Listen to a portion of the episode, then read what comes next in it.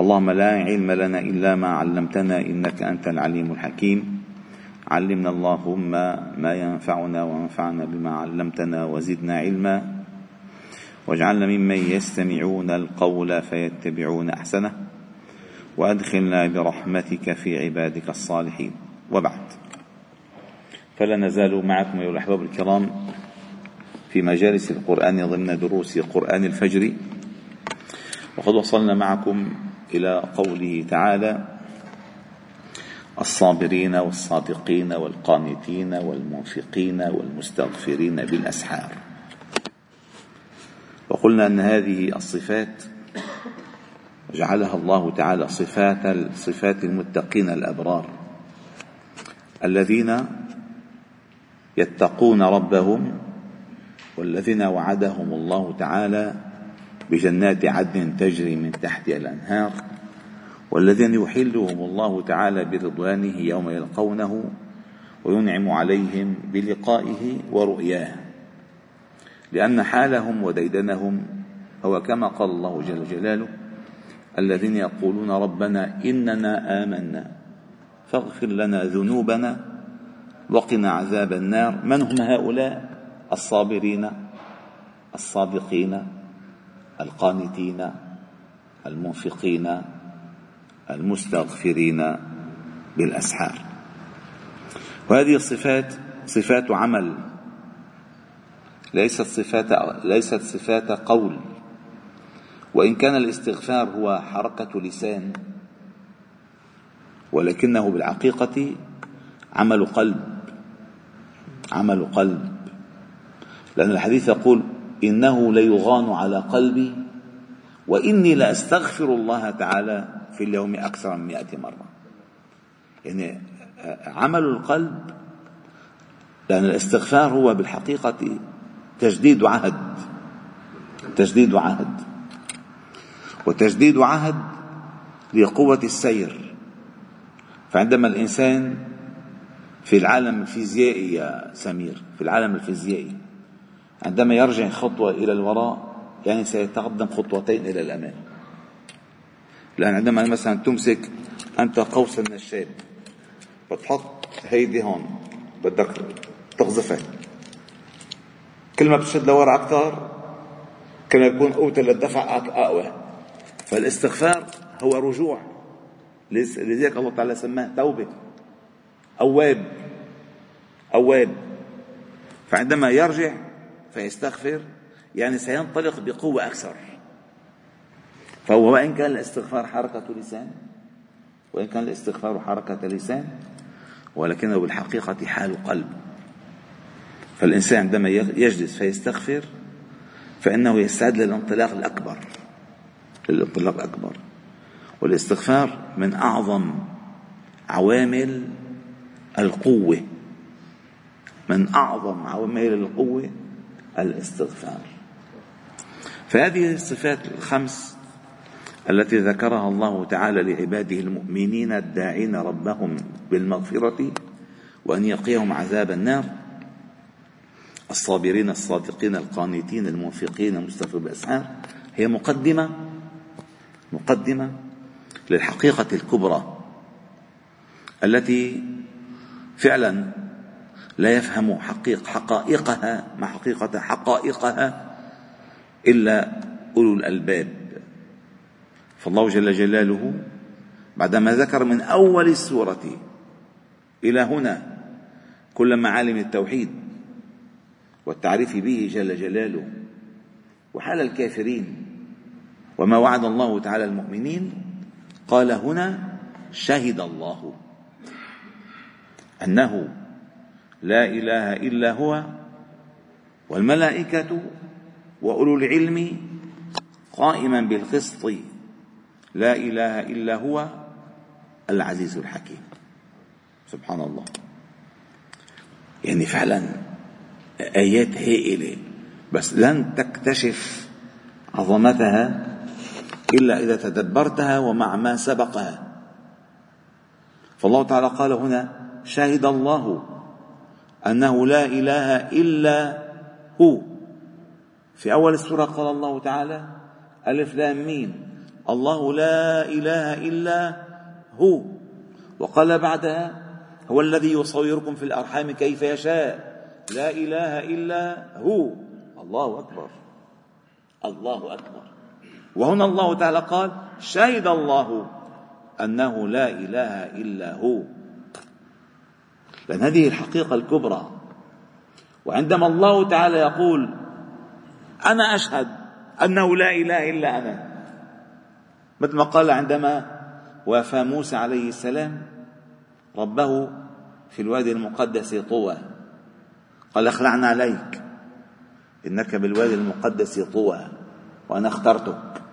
فاستمع لما يوحى. إنني أنا الله.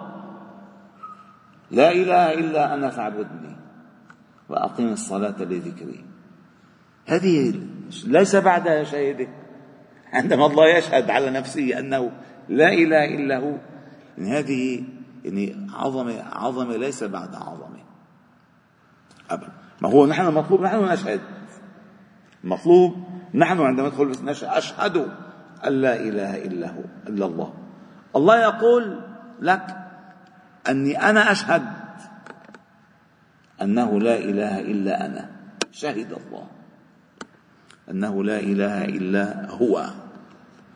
وعندما ينظر الإنسان يجول بنظر بنظره وفكره وعقله وفؤاده في الكون في الكون.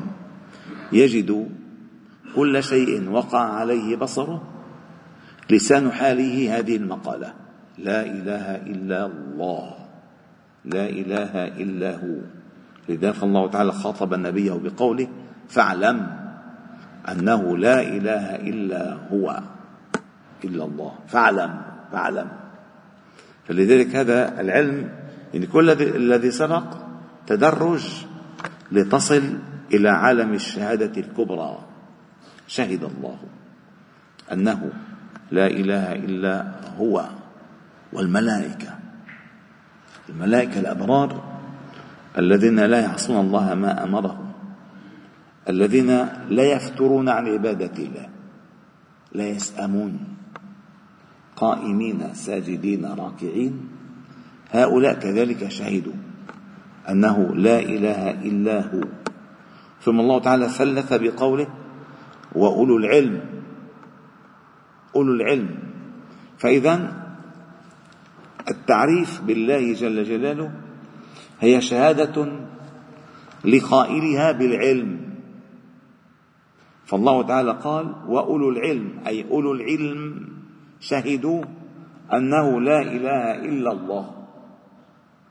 فكلما زاد علمك بالله كلما ارتفعت درجات في العلم. وكلما نقص علمك بالله كلما نقصت درجتك بالعلم. فالعلم الحقيقي هو أن يوافق ما تعلم الحقائق الكبرى والواقع. وبما أن الحقائق الكبرى والواقع ينطقان بأنه لا إله إلا هو وأنت شهدت على ذلك فأنت علمك موافق لما في الكون. موافق تماما. وأولو العلم. وكلام كبير يقال عن أولو العلم. ولكن نحن نقف عند هذا المعنى. وأولو العلم شهدوا. بما أن الله تعالى قال أولو العلم شهدوا أي يعني أن الله شهد لهم أنهم من أولو العلم. أن الله شهد لهم أنهم من أولو العلم من أولو العلم.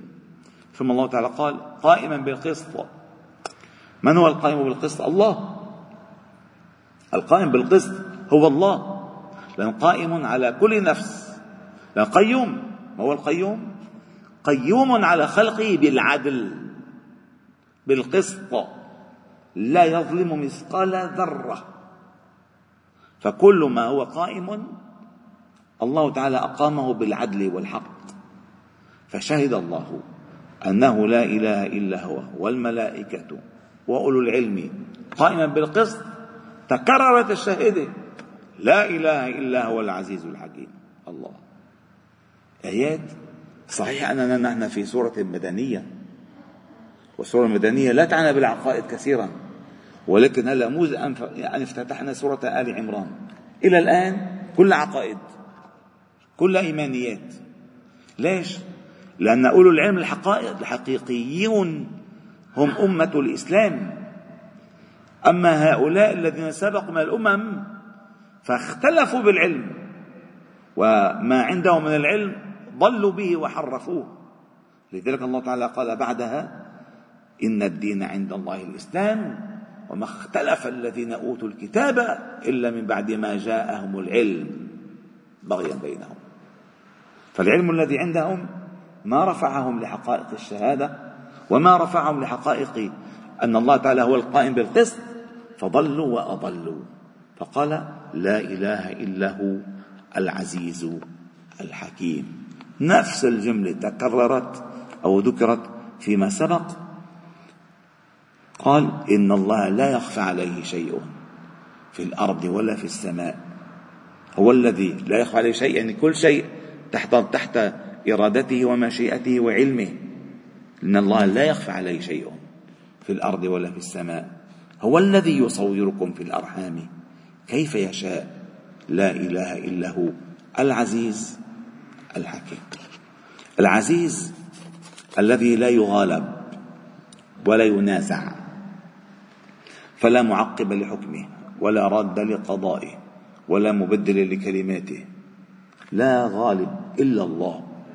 والعزيز الحكيم أي لا يخلو علمه ولا حكمه ولا قضاؤه ولا قدره عن حكمة. فكل ما الله تعالى فاعله عن حكمة حكمة بالغة فما تغني النذر.